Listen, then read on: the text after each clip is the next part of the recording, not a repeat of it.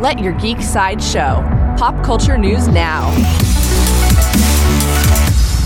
Hi, this is Susan, and here are your daily geek headlines. Up next on the CW, the CW network has announced early renewals for 10 of its television series.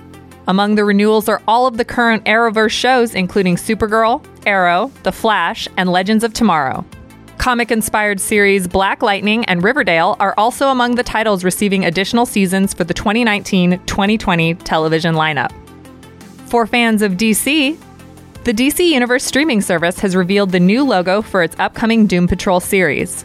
Along with the updated title card, the official Doom Patrol Twitter released a short teaser video introducing Matt Bomer as Negative Man. Doom Patrol premieres exclusively on DC Universe on February 15th. Coming soon to theaters, actress Chloe Grace Moretz has just been cast as the lead in the upcoming action horror film Shadow in the Cloud. The film follows a World War II pilot who must protect top secret cargo during an oncoming ambush, while evil prowls on board her aircraft. Shadow in the Cloud has no release date at this time. Up next from Warner Brothers, actor Corey Hawkins has been cast in the upcoming feature film adaptation of the Tony Award winning musical In the Heights.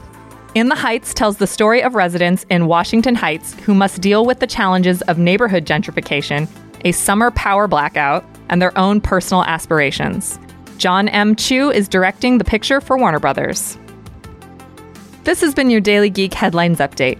For even more ad free pop culture news and content, visit geeksideshow.com. Thank you for listening, and don't forget to let your geek side show.